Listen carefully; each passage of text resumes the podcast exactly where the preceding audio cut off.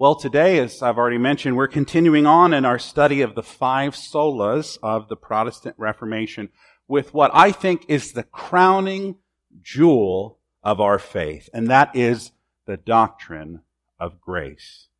The good news of the gospel is so good, so rich, so sweet because of God's grace for us.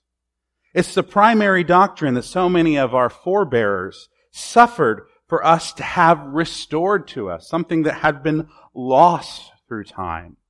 That we are not justified by our own merit. In other words, that we are not justified by the goods that we can do in this world. We are justified by the pure, free, loving gift of grace of our Lord. And that's very good news for us.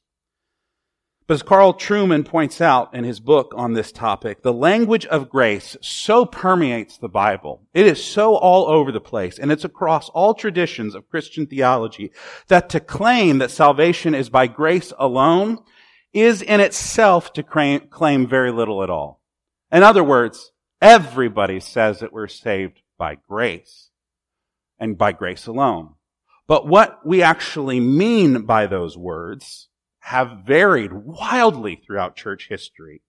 So we've had people such as uh, Augustine and Pelagius say that, we're, say that we're saved by grace alone and actually mean the total opposite thing.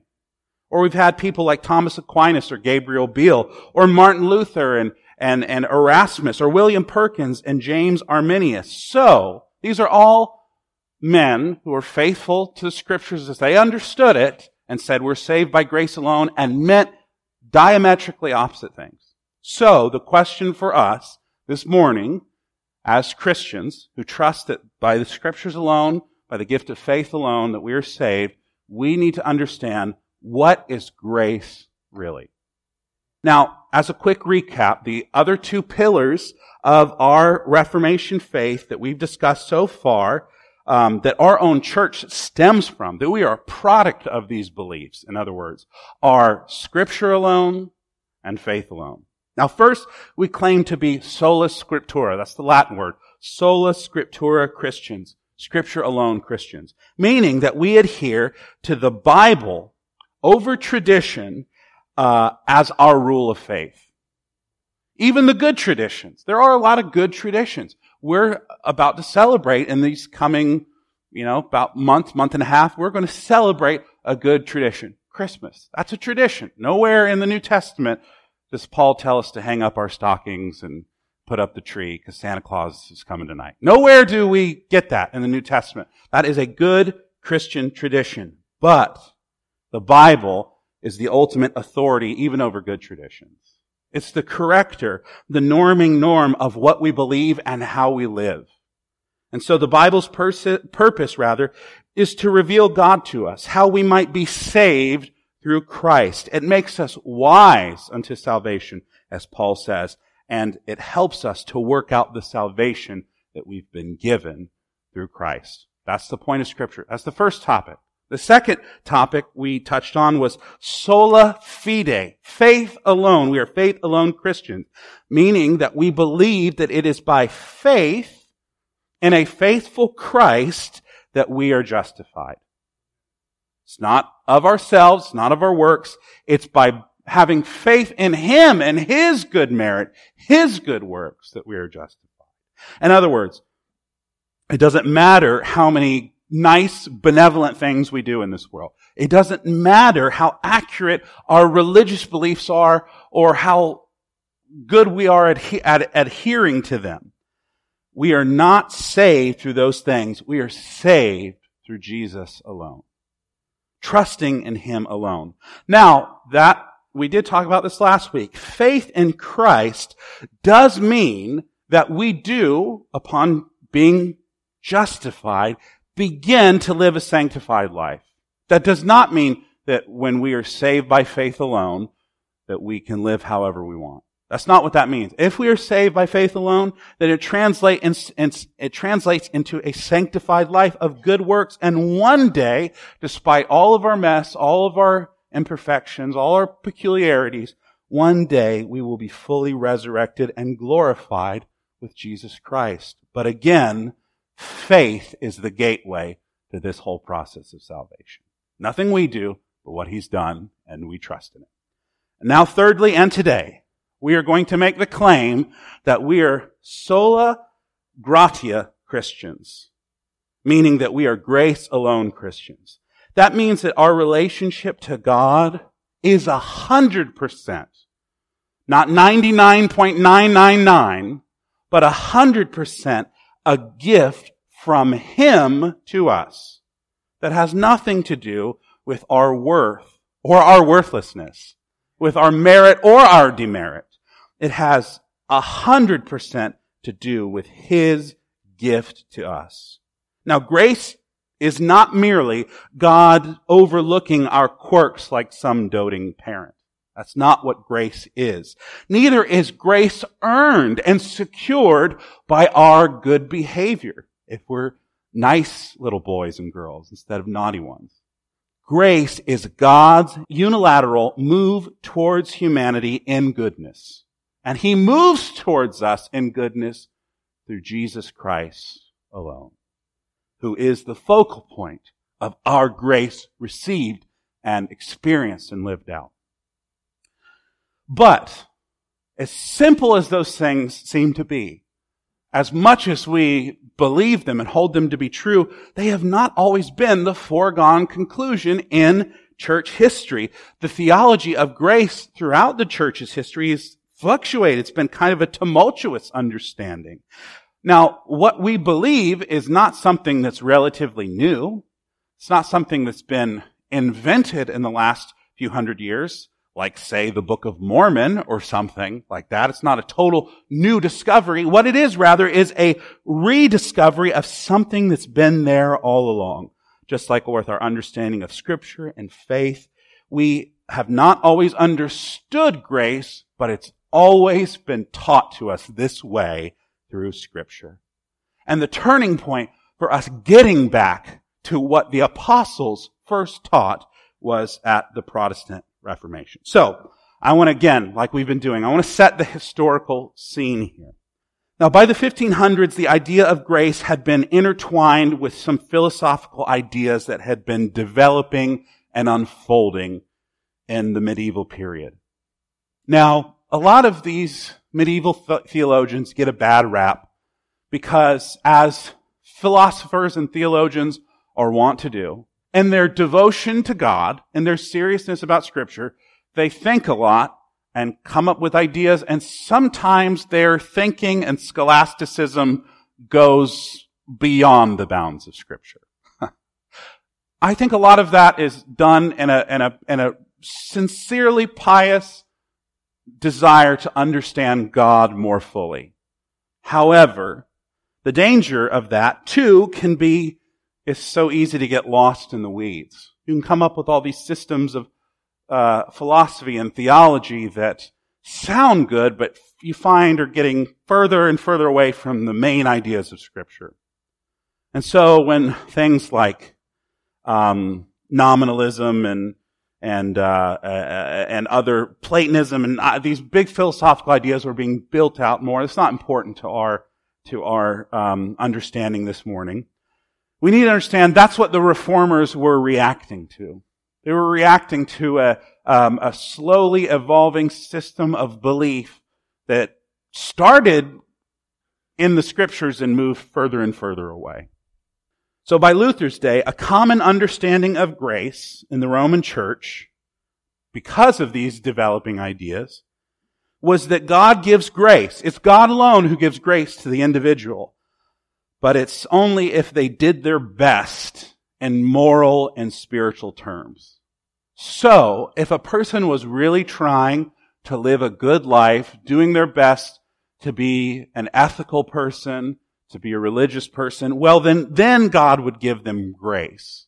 And if they were doing their best and God gave them this grace, then they would be in a state of grace. So you could be a Christian that's out of a state of grace, or you could be a Christian that's in a state of grace. And the difference is the work that you're putting in to be in grace. That's the idea. So, once you're in a state of grace, that's when you can do good works that God sees as good works. And so this effectively teaches three problematic, I would say unbiblical ideas about grace. First, it prizes the human will and action even above God's will. God's always giving out grace, but it isn't until we decide that to step our game up that grace becomes effective. It makes us the activators of grace. That's the problem, I would think. Secondly, it makes our understanding of receiving grace totally subjective. Now, there is no metric that they could employ in these days to say, you know, on a roller coaster, you must be this tall to ride Grace Mountain or something like that. There wasn't an objective uh, scientific way to prove that you were in a state of grace. So what it introduced into the lives of millions upon millions of people is uh, a real anxiety that they would have no assurance that they had received grace or they had been good enough or that they were living in a state of grace. There was no assurance about that. And probably the people that did think they were in this a state of grace, I would say, were probably a little self-deluded too. If you could think, oh yeah, I'm a really good person. I, I'm, I'm better than all these people. Thank God I'm not like these people. Does that sound like any characters in the Bible that Jesus said were not in a state of grace? The Pharisees? Yeah.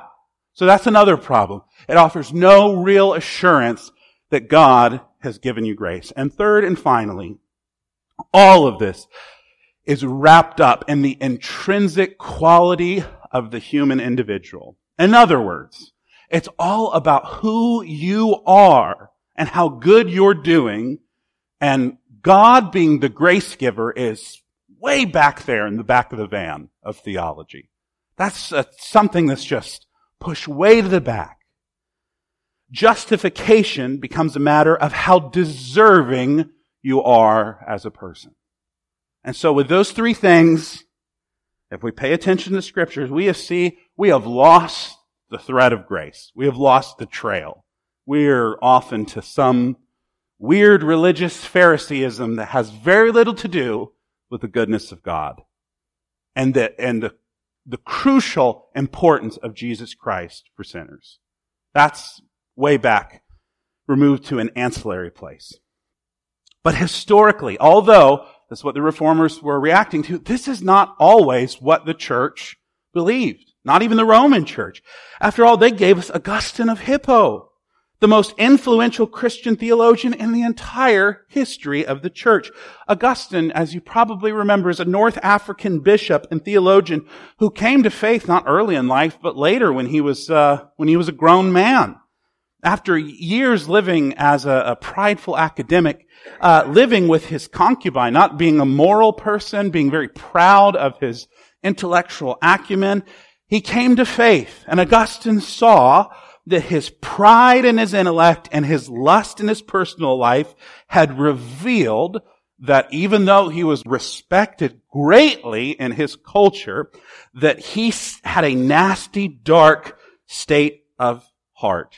One that was totally bound by original sin. Something that he could not overcome with his mind or his social status or anything else. He could see that he had been enslaved to sin in ways that he couldn't even describe. And so in his autobiographic book, Confessions, in which he reveals to us this famous line, our hearts are restless until they rest in you. He reveals to us that we are born into this world with a disordered love of sin. Not of our Savior, but of sin. That's what it means to be a sinner. We come into this world, we are oriented towards worldly, uh, lustful, uh, selfish things. We're not oriented towards God. Our, our human nature is towards depravity.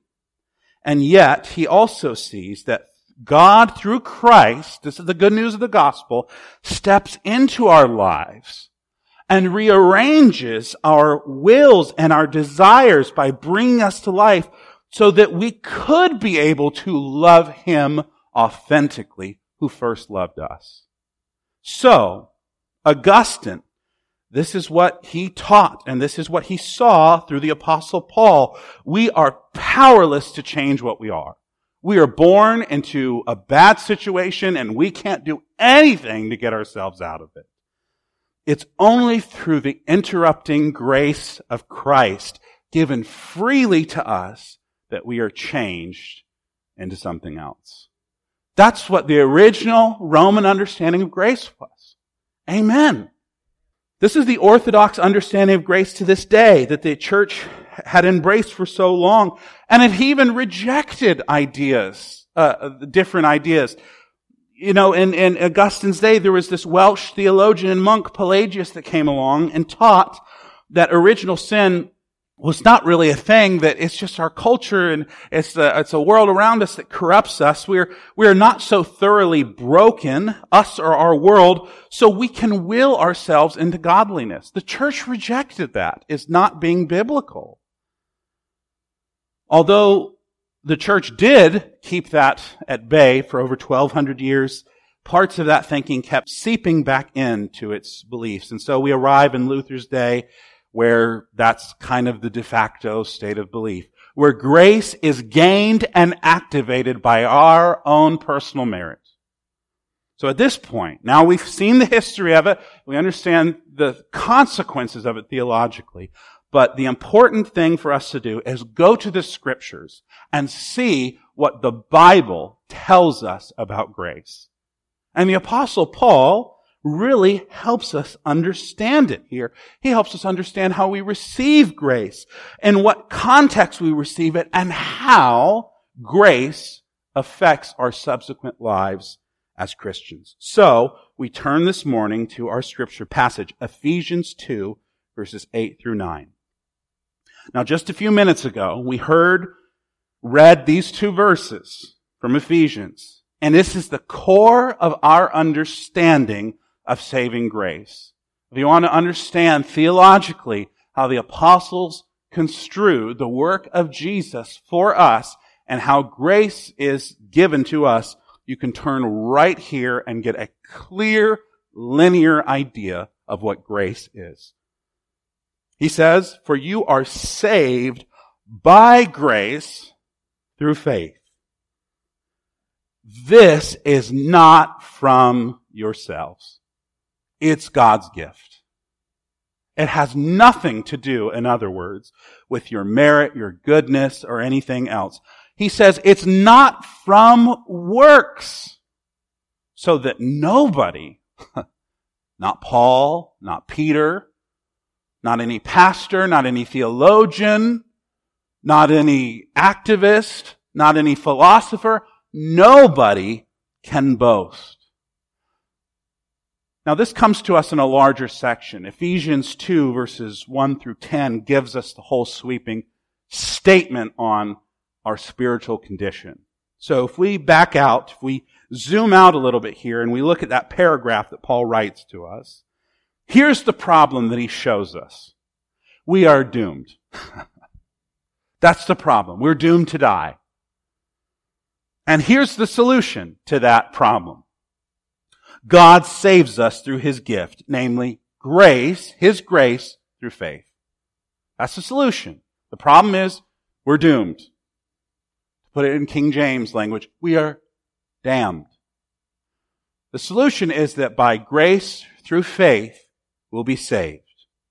And here's the beauty of it all. None of this has anything to do with our good works has nothing to do with us. Grace exists completely separate from us. Grace will always be grace no matter how good you've been this week. Or, praise the Lord, how bad you've been this week. And so we can't brag about our salvation. We can only praise the Lord for it. But how bad were things really? You know, everybody loves, Americans love to say, well, I'm a pretty good person. I'm a nice person.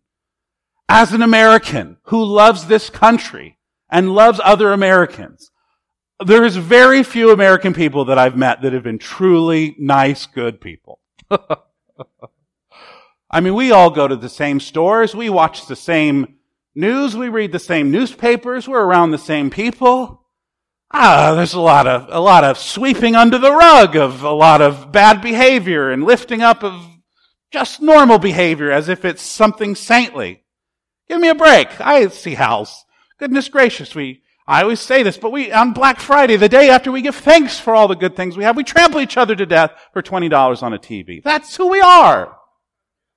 But Paul spells out the situation. He doesn't let humanity and any culture, whether you're Chinese or uh, whether you're from Egypt or Babylon or the United States or Great Britain or India or Mexico or anywhere you're from, he doesn't let any of us get away with thinking that we're somehow okay.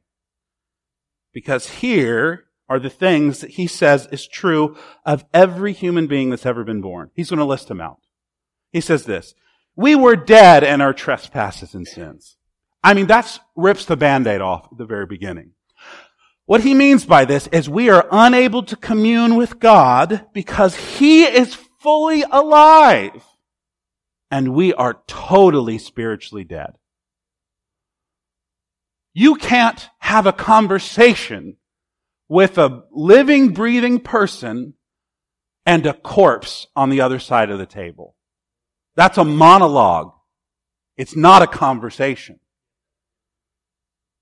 His realm of glory of true life from which everything in creation stems and in through we live and move and have our being, that realm is totally cut off to us. And we live in this realm of sin and death. Our realities used to overlap. God's realm, creation overlapped through Him. We sinned and stripped Him apart. And we are left in this miserable, failing planet that we have. We're spiritually dead. I mean, that's the worst thing you can be. But he's going to double down. We're enslaved. He says that we could only live according to the ruler and the rules of this world, namely under Satan and his power. That's the God of this world. That's the person by whose rules this planet works. These societies work. We live under violence and abuse and extortion and greed and exploitation and terror. That is the de facto state of human history.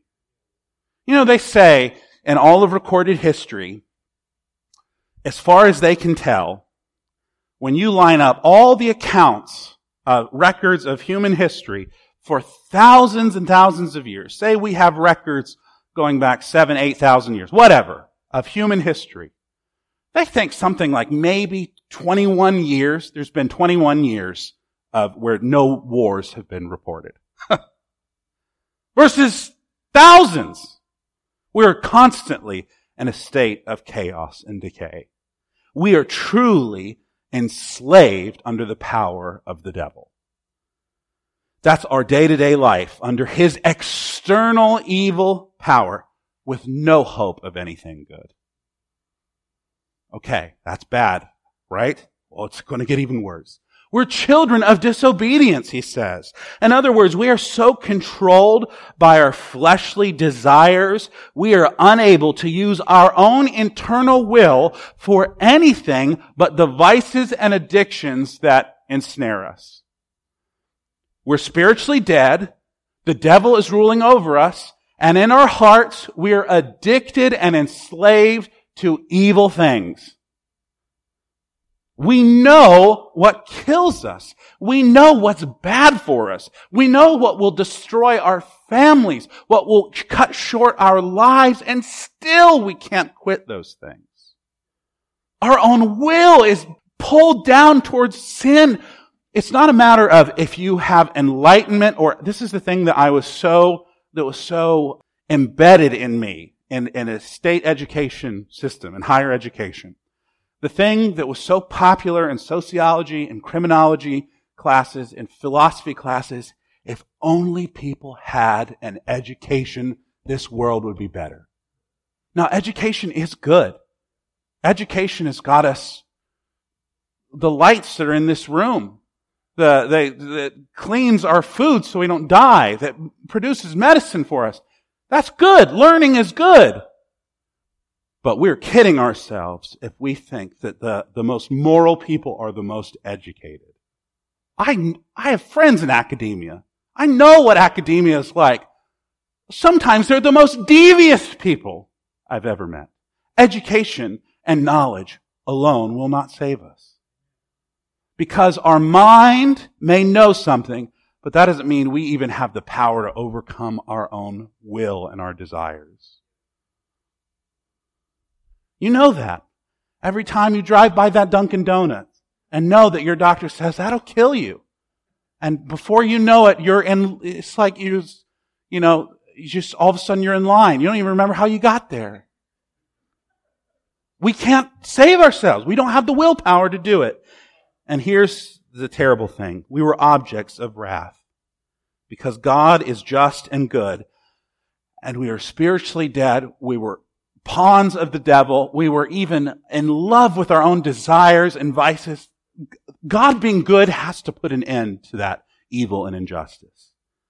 He could not let sin and evil get away with it forever. And so he will bear his wrath against us for all the horrible things we do to each other and to creation and ourselves and an affront to him. God has to be just. That is the reality in which we are living. Every single one of us. The nice people and the mean people. The rich people and the poor people. The educated people and the ignorant people. That's where all of us are. In the same boat floating down the river Styx to hell. We're spiritually dead to God. We're externally domineered by Satan. We're internally controlled by our lust and we are doomed to die. To put that into perspective, a pee-wee football team would have more of a chance of beating the Patriots in the Super Bowl this year than we have of saving ourselves. But God. Verse 4. And there's the key, church. That's what we were, that's what we are, that's what we could only be. But God, Paul says. Not us, but God, who is rich in mercy because of his great love that he had for us because God is so very merciful, because He loves us so much inexplicably to me. Although we were dead in our sins, controlled by Satan in the flesh, and doomed to hell under his justice, although that's everything we could ever amount to, we are now this. That's once we, what we once were. This is now what we are. Alive in Christ. Paul says. We will be resurrected not only brought back to life, but we will ascend to be enthroned with God. Objects of His grace, His mercy, His love, His compassion, fellowshipping with each other and peace, not only each other, but united to God's own inner Trinitarian life as Father, Son, and Holy Spirit. God doesn't share His throne with angels or principalities or powers or the stars above or the mighty beasts below. He shares his throne with human beings, redeemed out of once what they once were. What a reversal of fortunes. What an unbelievable change of trajectory. And you know what caused it all? Me being a nice guy? You reading the Bible every day? Never miss, missing prayer meeting? Giving money to the, the Salvation Army only around Christmas time? No. Grace is what achieved it. His grace for you, independent of who you were, good or bad. We are saved by grace. God shows His infinite, undepletable, inexhaustible, never-ending riches towards us, Paul says, by giving us this new life, this new future, by grace alone, sola gratia. The Bible, does it say that we achieved or accomplished any of this? No. It was impossible. the rich man couldn't enter heaven by his good status and by being a kingmaker and a friend to all the politicians and highly educated in Jerusalem University and, and, and a keeper of all the laws of Moses. It was impossible for him to enter heaven. And the disciples said, well then, who will be saved? And Jesus said the most important thing we ever heard, heard. For man, it's impossible, but with God, all things are possible. Through grace, even us, even we can be saved. It's a gift, Christian. If you sit here today and you believe this, and you believe in this Jesus, and you have been transformed by His love for you, then you need to know you can never brag about any of it. Well, oh, we come from a good family. Mama always took us to church on Sunday morning. We never got in trouble with the law or nothing. It's a gift. You aren't even responsible for opening the package. You were a dead person sitting at the table, roaches crawling in and out of your mouth, spiritually speaking. And God gave you life to open that gift. That's what Paul means in verse 10. He says, we are His workmanship the living, believing Christian is his workmanship. We were the bones in the valley of Ezekiel's day. Dusty, dry, dead, no potential to relink ourselves back together. But the word of God spoke. Grace was given and life and breath and blood and bone linked back together. We were His workmanship created in Christ Jesus by the power of His Spirit. Grace is all about the good news that we do not work on ourselves. We are God's workmanship, forged by and on the life of Christ Jesus. It's the grace that sent Jesus to us as a baby in a stall running to Egypt for his life. It's the grace that made him grow in obscurity, but in favor with God and man, working unbeknownst to us for 30 years in the sticks of Galilee. It's grace that submerged him into the baptismal waters of the Jordan on our behalf. He was the obedient son that we never could be. It was grace that drove him into the blistering wilderness. What we deserved, he went into that place for us. It was grace that sent him out into the streets and the bad parts of town to preach good news to the captors, healing our wounds, casting out our demons, restoring us to our communities and family, and best of all, forgiving our sins. It was grace that sent Jesus into a rigged trial for us. It was grace that caused his scourging and torture. It was grace by which he willingly submitted to be lynched naked, mocked alone on a cross. And it's by grace he was wrapped in clothes and laid in a virgin tomb because there was no room for him in Jerusalem. It's this grace that allowed him to harrow the realm of the dead. To go to the place that we were once doomed to and announce his victory over all the evil spirits and raise up all the saints of old that looked forward to his coming. It's grace by which he erupted out of his tomb and ascended to the Father's right hand to rule and reign forevermore, promising to come back and make all things new. And now it's that very grace that none of us earned that goes out to the highways and the byways, the gutters and the back alleys, and invites you to his dinner table today. It's not your merit. It's not your works. It's not your wisdom. It's not your family. It's not your country. It's not your failure. It's not your sins. It is the faith by this, through which we hear this by the scriptures and your Jesus by God's grace that invites you to this today so that no one can boast.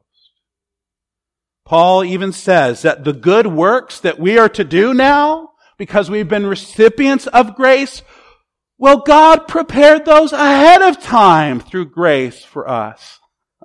Even the good works that you're supposed to go out and do now, God made, arranged that ahead of time.